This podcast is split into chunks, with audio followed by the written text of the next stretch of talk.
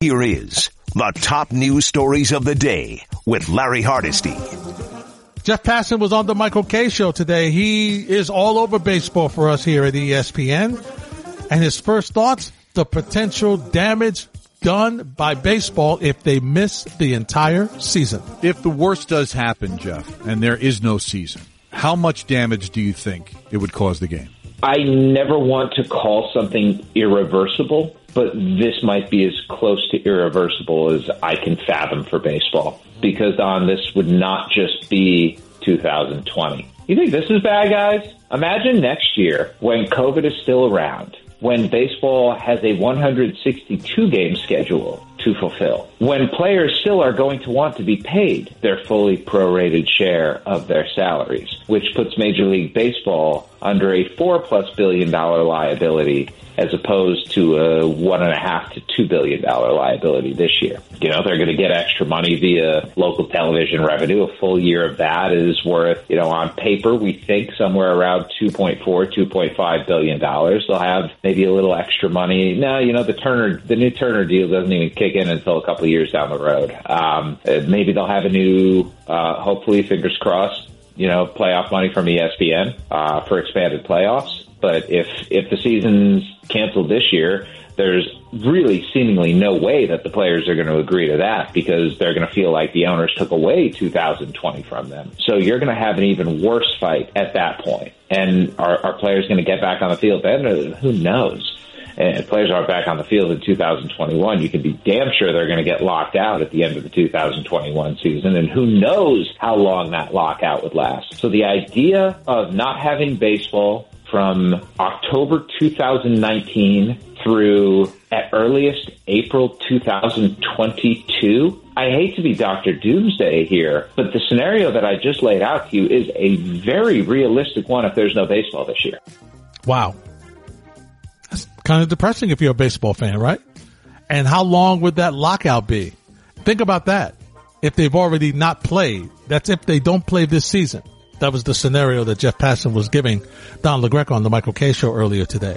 So, Jeff, that document that they signed in March, what what's that about? What I can say is that if you are going to put a document in place that is going to guide you throughout your return from this awful situation, you are going to put a document in place that allows you to get back on the field as soon as possible. That should have been the number one priority of everybody involved, and it wasn't. And because it wasn't, all of these other threads ended up guiding them and guiding the sport toward the middle of June, where we are right now, where they're still freaking fighting. And it's frustrating and it's maddening and it's disappointing and it's such a enormously blown opportunity by a sport that literally should be back right now. Yeah, here's the bottom line, Jeff. They need to get back on the field. There is enough harm and damage that has been done to this game right now. You can rescue it. And when Gerrit Cole is on the hill on opening day, are we really going to care that it took this long? No. Right. No, we're going to focus on baseball. But I'll tell you what, guys, if we lose the season this year, you're losing fans. And I'm not talking tens, I'm not talking hundreds, I'm not talking thousands, I'm talking millions. You are losing fans. You are losing relevancy. You are losing everything that makes baseball what it is. It all started with a conference call on Friday. Kyrie Irving thought about it. Dwight Howard has agreed, and so has Avery Bradley. The process and the thought process that maybe, maybe the NBA players should not go back because they want to be involved in the protests that has been going on started by the unfortunate murder of George Floyd. Stephen Jackson was on the All the Smoke podcast and he says Kyrie's intentions well founded. With Kyrie though, I got I got to speak up for him because I ain't gonna lie. The day, my first day, the first press conference I had, he didn't call me damn near every day on Facetime.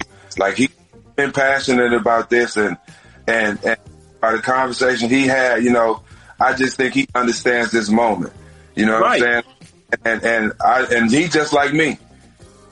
I don't have all the answers. You know what I'm saying? And and and and, and he's speaking off heart. He's speaking off passion because I ain't said this on no interviews, bro. He didn't call me crying, bro, because he's because he's because he literally know what I'm that I'm putting everything on. I feel you know? that. You know, that I, you know what I mean? And um, so I, I, I kind of understand that. And we apologize for the broadcast there. A lot of, a lot of hits on Stephen Jackson on the All the Smoke podcast.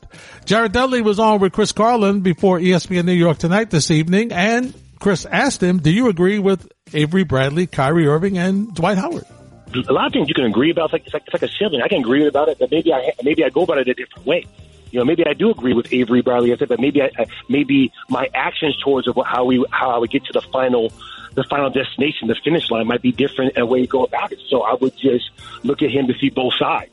And sometimes it's difficult to see both sides when you're when you're mad or you want change so fast, man. I know how that is. You know, anyone anyone's been in a marriage knows that you want your wife or husband to change. And sometimes it takes them a while to change. You know, sometimes it's a process. And so for him, I would just give him the other point of view of, listen, I'm with you. I do want to see a lot of these different changes.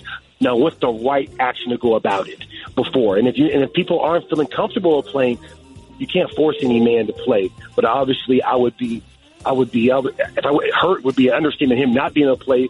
But I would, you'd have to understand because every man has to make the best case, best decision for him and his family only. Jared Dudley commenting on why we haven't heard LeBron James weigh in on this situation yet. I mean, LeBron speaks on everything. So yeah, I do expect him, LeBron, to be able to have an issue. I think LeBron waits for a certain time. He's a smart uh, individual of having to. He spoke about China. He spoke about Kobe. He's the face of the league. He speaks about all issues. If there's one person that we would say who doesn't duck any speaking engagement is LeBron James. His his his life has been the Truman Show since he's been out of high school. So his man has never ducked it. So yes, I do, and I also sometimes think LeBron waits and sees and sees what's going on, and then thinks about what he's going to say and what actions he's going to take, and before just going out there and just saying something without having the information. But yes, I do see him speaking on that matter eventually.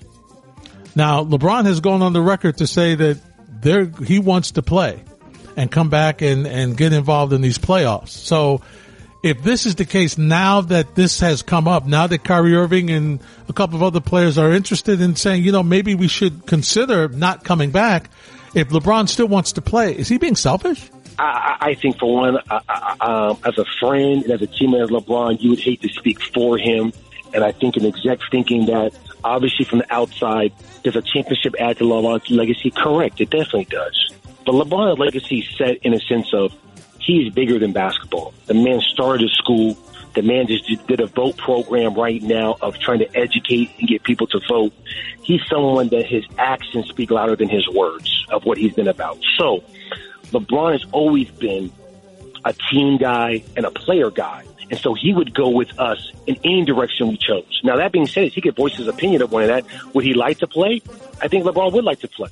I think also, but LeBron thinks that he can do as much change not playing as he does playing, that it doesn't affect what he has to do through his voice, through his programs, and through his actions. So I think it's a little disingenuous that that executive to be able to say that, oh, he's forcing players or it's perceived as, oh, he's going to be able to make sure we play. No, LeBron's always been listening and doing. And so for that being said is, I, I think majority players want to play and want to have change. And that's what Adam Silver wants to do. He wants them to play and he wants them to use this opportunity during the dead time between games that they can bring in various speakers to, you know, highlight economics and police reform and things of this nature. That's what he told Mike Greenberg last night. To me, and, and when I've heard this loud and clear, the statements have been issued, foundations have been announced, contributions, but I think there's an expectation that there's more that this league can do. And I, and I think part of it's going to require a fair amount of listening, something we've been doing already, but then engaging in very deliberate behavior together with the players in terms of, you know, how can we use sort of our larger platform in the NBA together with our players really to affect change?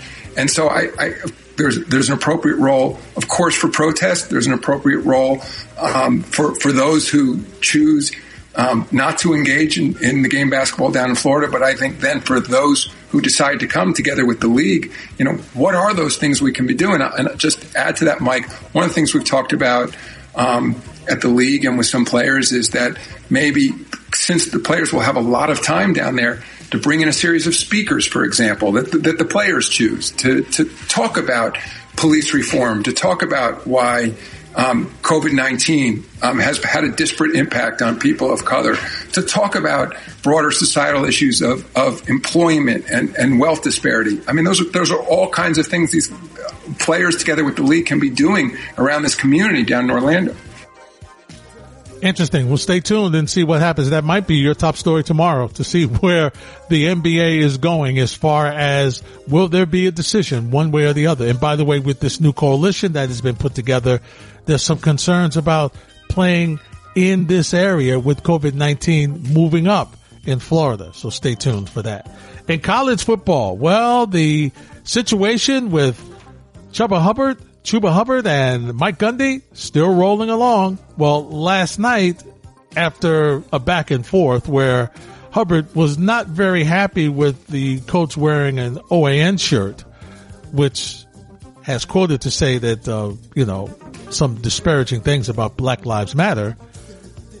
Well, his coach, Mike Gundy, apologized. I had a great meeting with our team today. Our players expressed their feelings as individuals and as team members. They helped me see through their eyes how the t-shirt affected their hearts. Once I learned how that network felt about Black Lives Matter, I was disgusted and knew it was completely unacceptable to me. I want to apologize to all members of our team, former players, and their families for the pain and discomfort that has been caused over the last two days. Black lives matter to me. Our players matter to me. These meetings with our team have been eye-opening and will result in positive changes for Oklahoma State football. I sincerely hope the Oklahoma State family near and far will accept my humble apology as we move forward. I sure hope as a coach he does a better job scouting and preparing his team for their opponents than he does in wondering what people's what people represents with the t-shirt that he wears, understanding that he represents Oklahoma State. And he should know anything that he puts on his body is a representation. And I hope he does a little better with his homework. Finally, Greeny spoke to Roger Goodell last night and a lot of complaints about him not mentioning Colin Kaepernick's name in his video on Friday. Oh, but he mentioned it last night. If he wants to resume his career uh, in the NFL, that obviously is going to take a team to make that decision. But I welcome that, uh, support a club making that decision, and encourage them to do that. Um, if his efforts are not on the field, but and continuing to work in this space, uh, we welcome to that to that table and, and to be able to help us uh, and guide us and help us make better decisions about the kinds of things that need to be done in communities.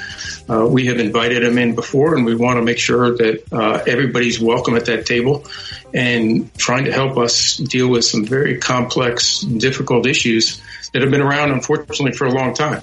Uh, but I hope we're at a point now where everybody's committed to making long-term sustainable change. Okay.